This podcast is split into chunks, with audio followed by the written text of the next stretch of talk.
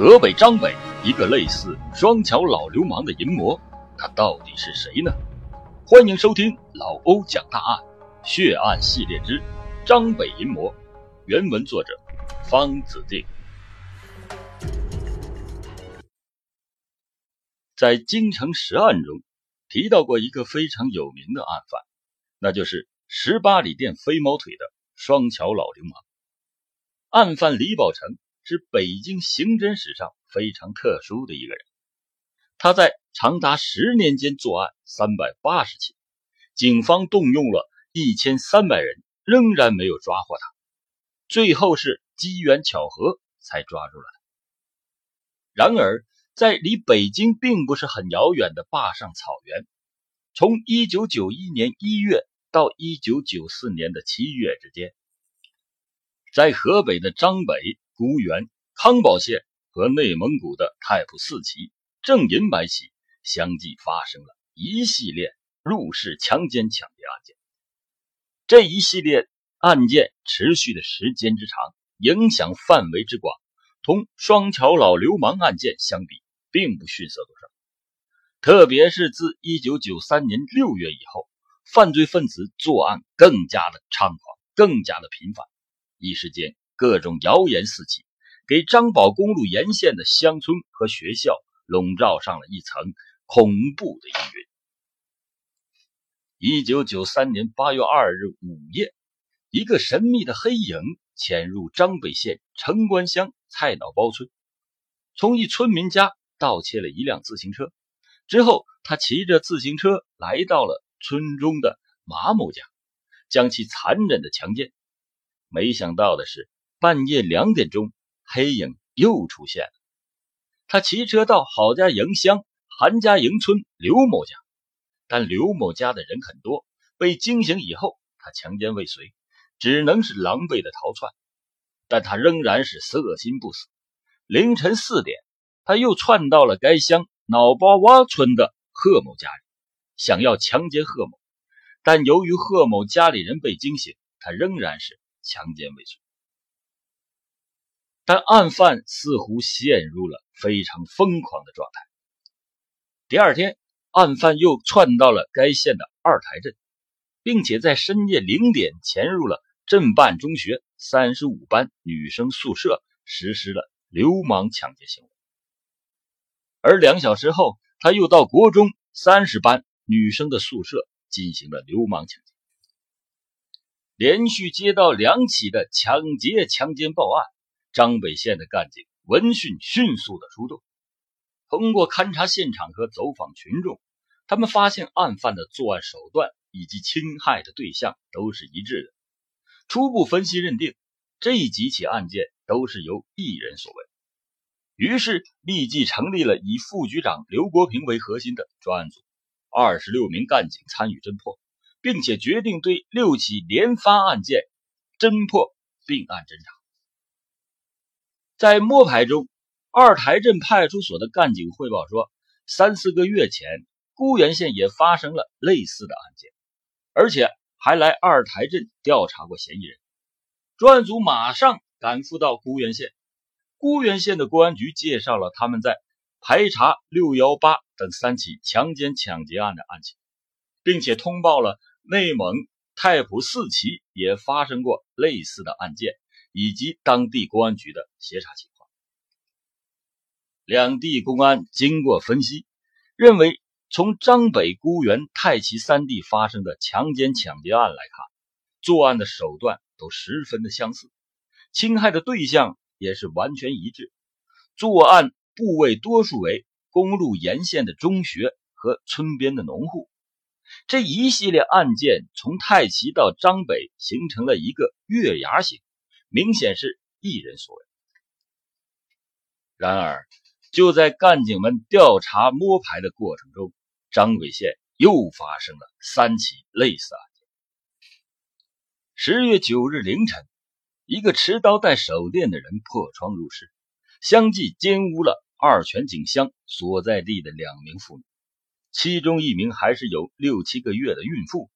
在发案第二天的调查中发现，附近。白石弄村的一户村民的自行车也被盗。案情分析会再一次召开。从罪犯作案的时间和逃脱的方向，经过专案组分析断定，罪犯至少是二台镇以北的人。据此，专案组又重新进行了严密细致的分工、调查摸排，并在张北宝昌公路沿线村庄进行蹲守，查控罪犯可能落脚的地点。现场勘查组和堵截组根据案犯可能作案的地方，确定了。重点部位进行堵截，对十二所学校和三十六个村庄实行了严密的控制。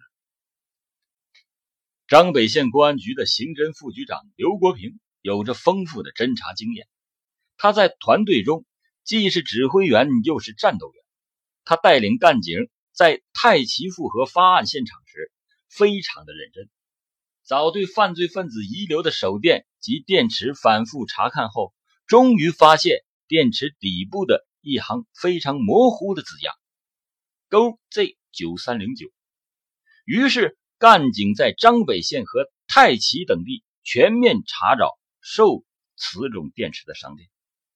经过大量的工作，终于在宝昌镇郊的东明村一个小小的商店发现有卖，从而确定了案犯可能居住生在宝昌镇周围。以及附近的农村地带。然而，更加残酷的案情很快展现在干警的面前。在太齐走访被害人时，新了解到三起恶性强奸案件。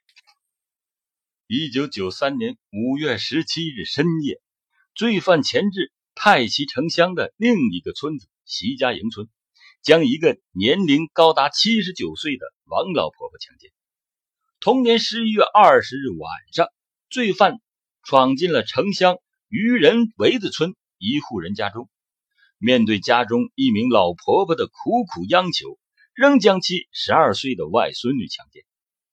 而在一九九四年五月十四日的凌晨，太齐万寿滩乡小平地一户人家遭遇劫难，一名刚出月子的产妇被强奸，在反抗的过程中。她家的被褥墙壁上溅得满是鲜血，产妇被奸后精神已经恍惚，她的婆婆受到如此的打击也卧炕不起。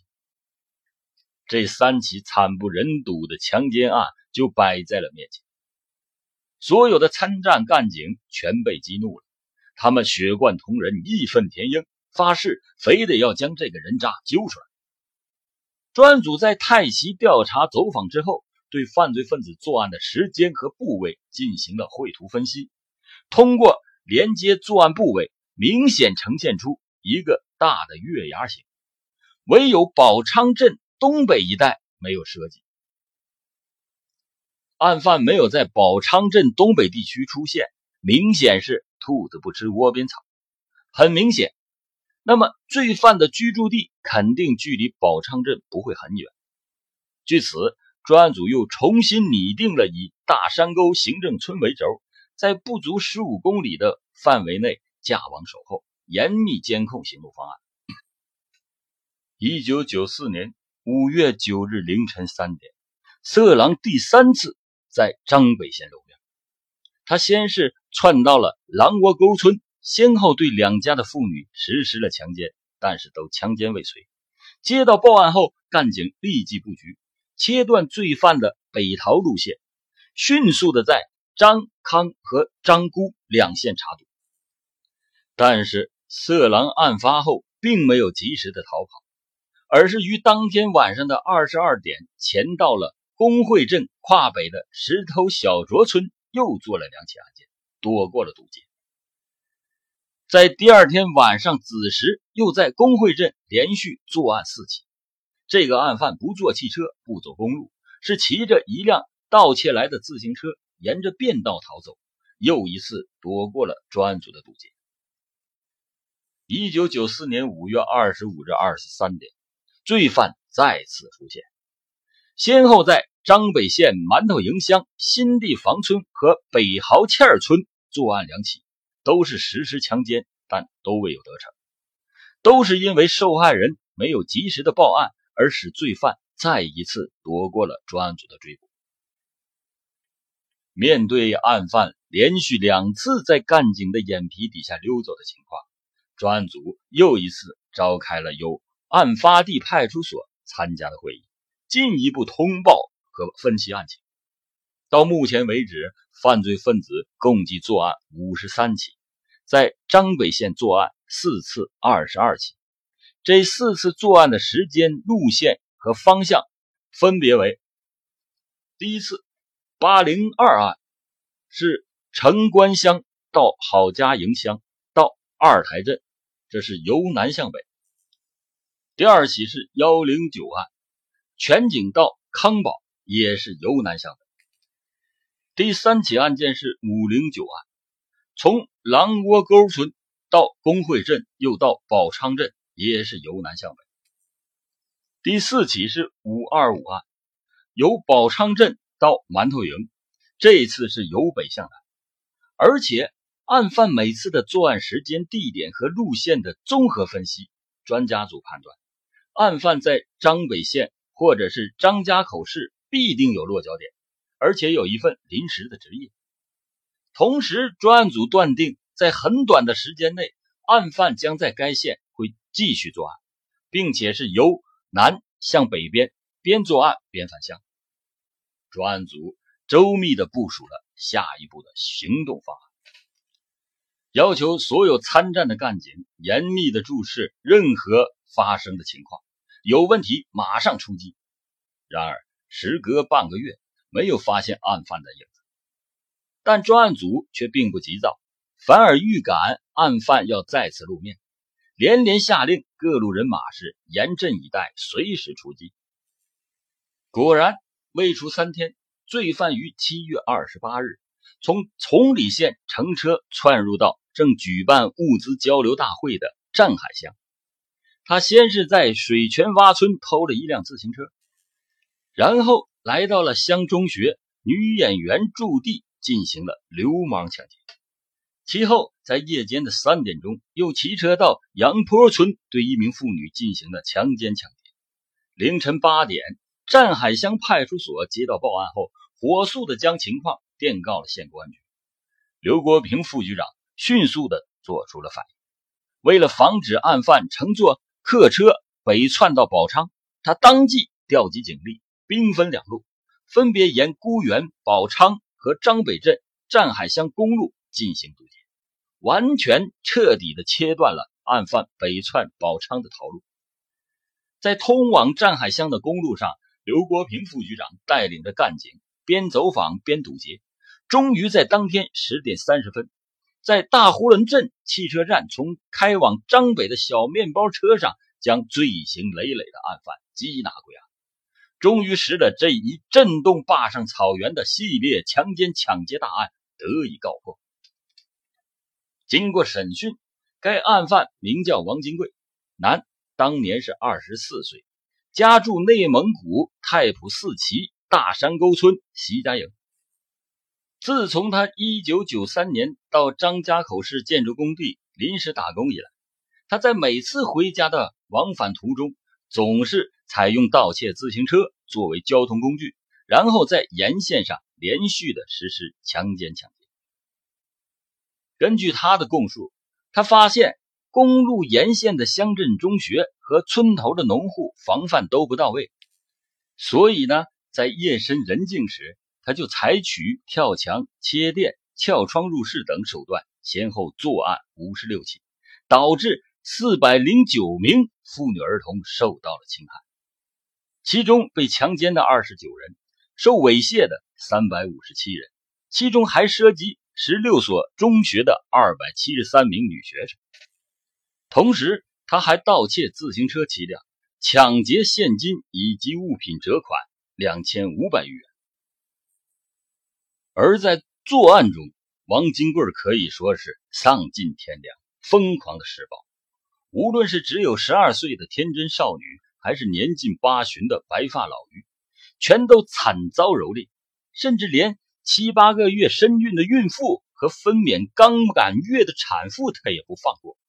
他流窜作案长达三年之久，涉及到两省五旗县，作案地域之广、数量之多、危害程度之重，在塞外的坝上草原乃至整个中国都是非常罕见。在他被捕不到三个月之后，案犯王金贵被判处死刑，立即执行枪决。